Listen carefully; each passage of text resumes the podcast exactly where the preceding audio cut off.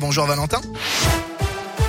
Bonjour Bastien, bonjour à tous. À la une de l'actualité, la France va-t-elle commencer 2022 sous couvre-feu? C'est une solution qu'envisage le Conseil scientifique. Face à la situation sanitaire et aux variants Omicron, le Conseil a hier estimé que des mesures de restriction significatives doivent pouvoir être prises par les autorités à l'occasion du réveillon du Nouvel An. Des limitations strictes des festivités pourraient donc être décidées dans certaines villes ou régions, voire même dans l'ensemble du pays, comme à Paris où le traditionnel feu d'artifice des Champs-Élysées a été annulé. Chez nos voisins du pays, le choix a été drastique. Le Premier ministre néerlandais a hier annoncé un confinement dès aujourd'hui et ce jusqu'au euh, jusqu'à mi-janvier pour endiguer la vague épidémique. Dans la Loire, une nouvelle perte de contrôle de véhicules. Ça s'est passé sur la nationale 82 à hauteur de Vendrange en direction de Roanne.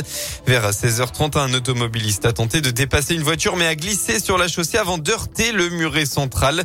Plus de peur que de mal, les deux occupants du véhicule ont tout de même été transportés à l'hôpital.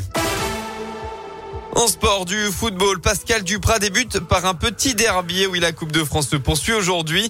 Après la qualif facile du Clermont Foot hier, André Zilleux, pensionnaire de National 2, reçoit Montpellier 5e de Ligue 1, alors que l'ASSE se déplace à Lyon sur la pelouse d'une autre équipe de 4e division, la Duchère. Ce sera surtout la première sur le banc des Verts de Pascal Duprat, appelé en pompier de service pour sauver un club qui va très mal.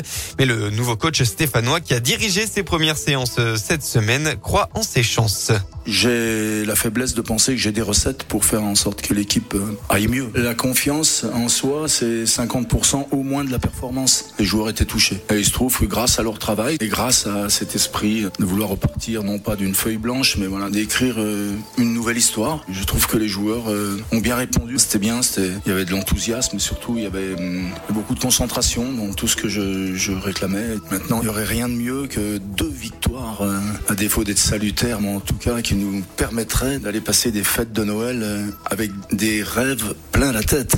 La Duchère SSE, c'est à 13h45 cet après-midi. Un arrêté a été publié pour euh, que les supporters stéphanois ne se déplacent pas euh, au stade Balmont. Pour André Zieux, Montpellier, ce sera à 16h. En handball, une finale pour l'histoire. L'équipe de France féminine championne olympique à Tokyo est un match de l'exploit, un très rare doublé en l'espace de quatre mois. Les Françaises vont affronter la Norvège à 17h pour remporter la médaille d'or dans ce mondial 2021. Les dernières en date à avoir réalisé ce doublé étaient les Norvégiennes en 2008.